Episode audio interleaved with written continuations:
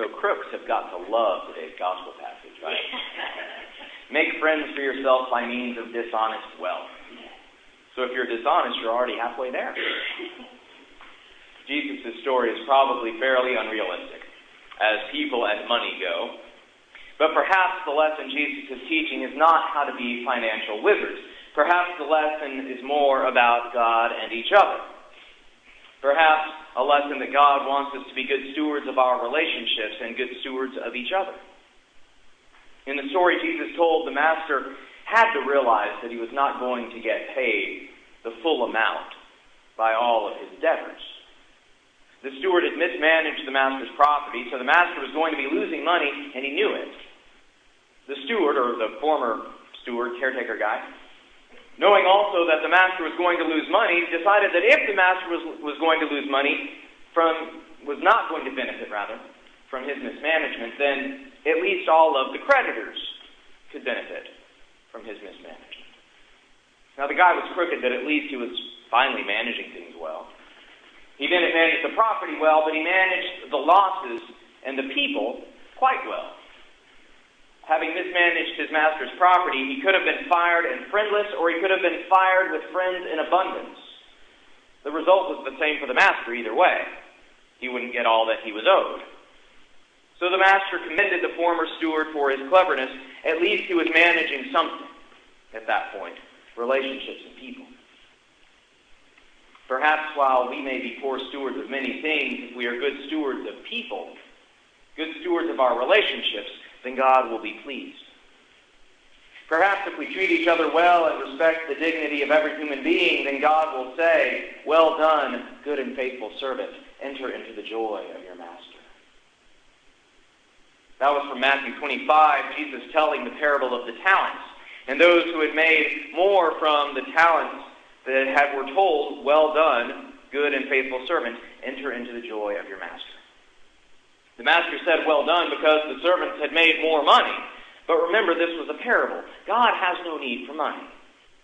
If I were hungry, I would not tell you, God says in Psalm, in Psalm 50, verse 12. For the world and all that is mine is in it.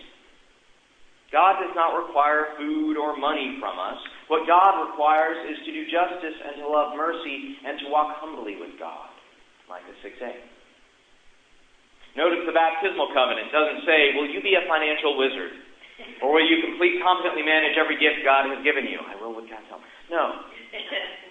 The promises we make in our baptism have to do with people and how we relate to and treat other people.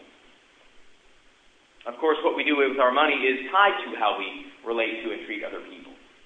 The parable is teaching us to use what we have for the well being of others and to build up for our,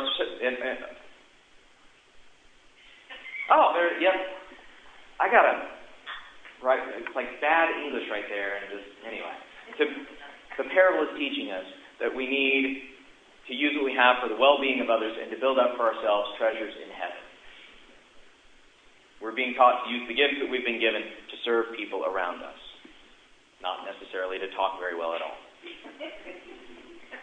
Now, in our budget at St. Mark's, we have recently been given a great gift by the diocese.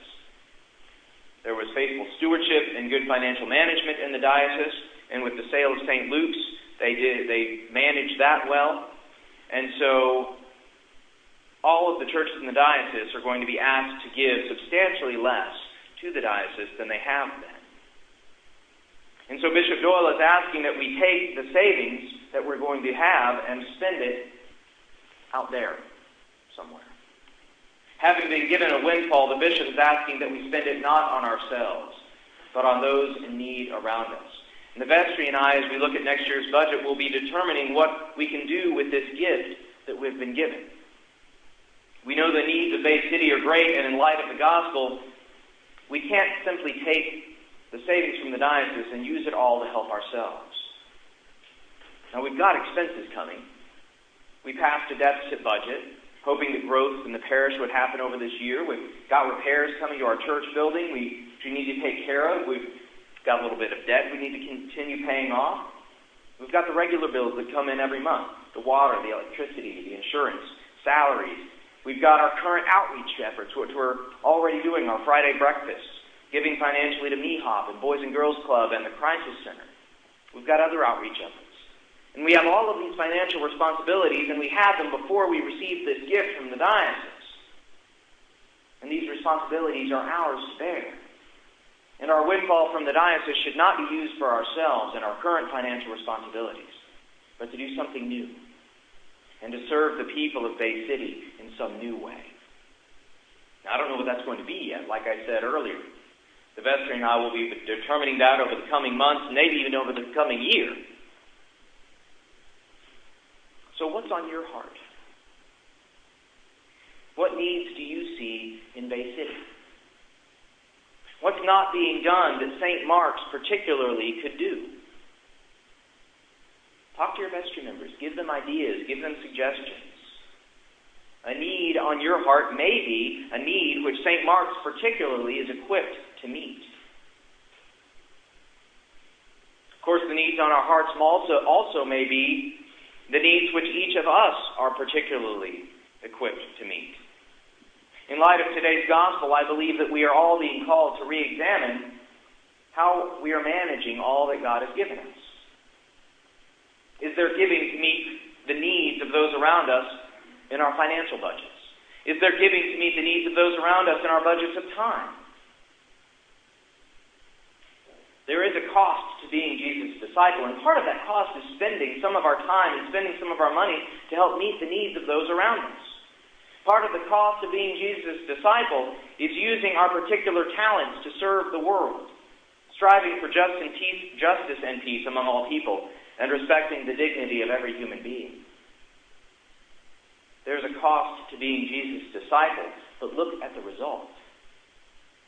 Think of the people in the story Jesus told, the ones who owed a hundred and were told, make it fifty and make it eighty. Imagine the joy and relief of those people, having had such a burden lifted. That's life in the kingdom of God. That's the joy that comes with the cost of being Jesus' disciple. As Jesus pointed out in the story we heard today, even dishonest people can share with others if it's for their own benefit. How much more would we who are disciples of Jesus share with others purely for their benefit? Amen.